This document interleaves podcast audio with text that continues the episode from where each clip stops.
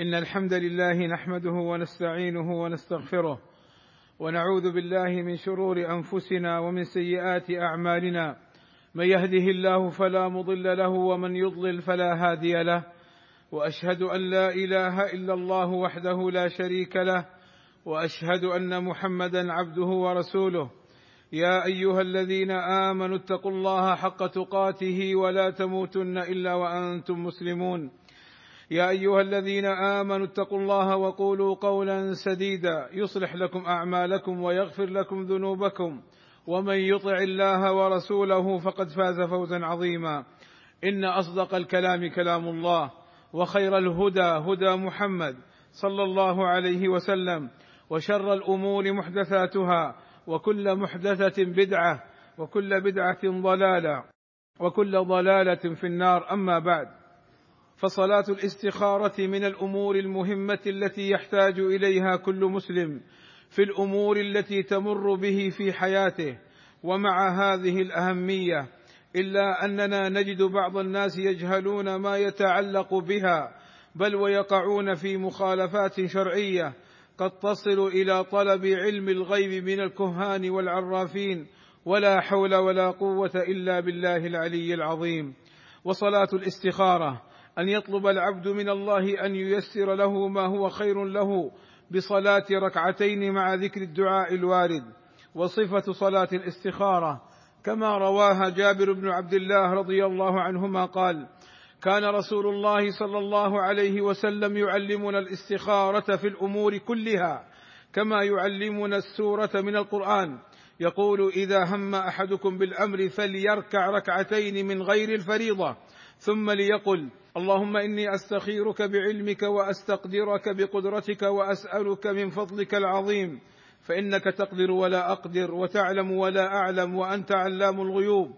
اللهم إن كنت تعلم أن هذا الأمر خير لي في ديني ومعاشي وعاقبة أمري فاقدره لي ويسره لي ثم بارك لي فيه.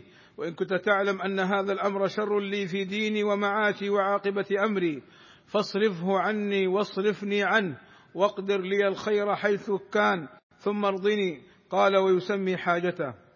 فدل هذا الحديث على أن صلاة الاستخارة تشرع في أي أمر سواء كان عظيما مهما أو حقيرا وأن صلاة الاستخارة ركعتين من غير الفريضة وأن صلاة الاستخارة تكون في أمر قد عزمت على فعله لقوله صلى الله عليه وسلم إذا هم أحدكم بالأمر فمن تردد في أمرين فأكثر عليه أن يختار أمرا ويستخير الله عليه ثم بعد الاستخارة يمضي فيه. وأنه لا يتعين في صلاة الاستخارة. قراءة سورة أو آيات معينة بعد الفاتحة. بل يقرأ ما تيسر من القرآن. وأن الخيره تظهر بتيسير الأمر والبركة فيه. وإلا صرف المستخير عنه ويسر له الخير حيث كان. وأن المسلم إذا صلى صلاة الاستخارة مضى لما عزم عليه سواء انشرح صدره أم لا. والله أسأل لي ولكم التوفيق والسداد وأن يغفر لنا الذنوب والآثام. إنه سميع مجيب الدعاء. الحمد لله رب العالمين والصلاة والسلام على المبعوث رحمة للعالمين وعلى آله وصحبه أجمعين عباد الله. يحرم الذهاب للكهان والعرافين والمشعوذين ممن يقرأ الكف أو الفنجان لطلب الخيرة منهم.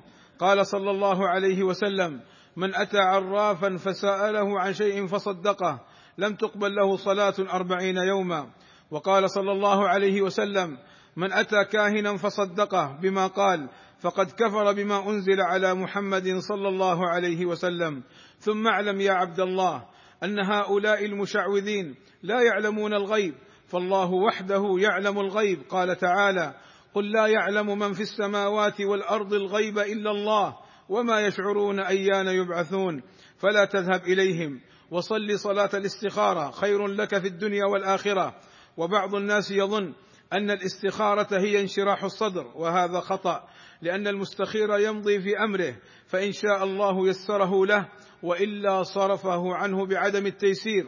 عباد الله من الأحاديث الضعيفة المنتشرة في الاستخارة أن بعض الناس ينسب أن النبي صلى الله عليه وسلم كان إذا أراد أمرا قال اللهم خر لي واختر لي. وهذا حديث ضعيف لا يثبت. وكذا حديث ما خاب من استخار. فهذا حديث مكذوب على النبي صلى الله عليه وسلم. عباد الله إن الله وملائكته يصلون على النبي. يا أيها الذين آمنوا صلوا عليه وسلموا تسليما. فاللهم صل على محمد وأزواجه وذريته كما صليت على آل إبراهيم.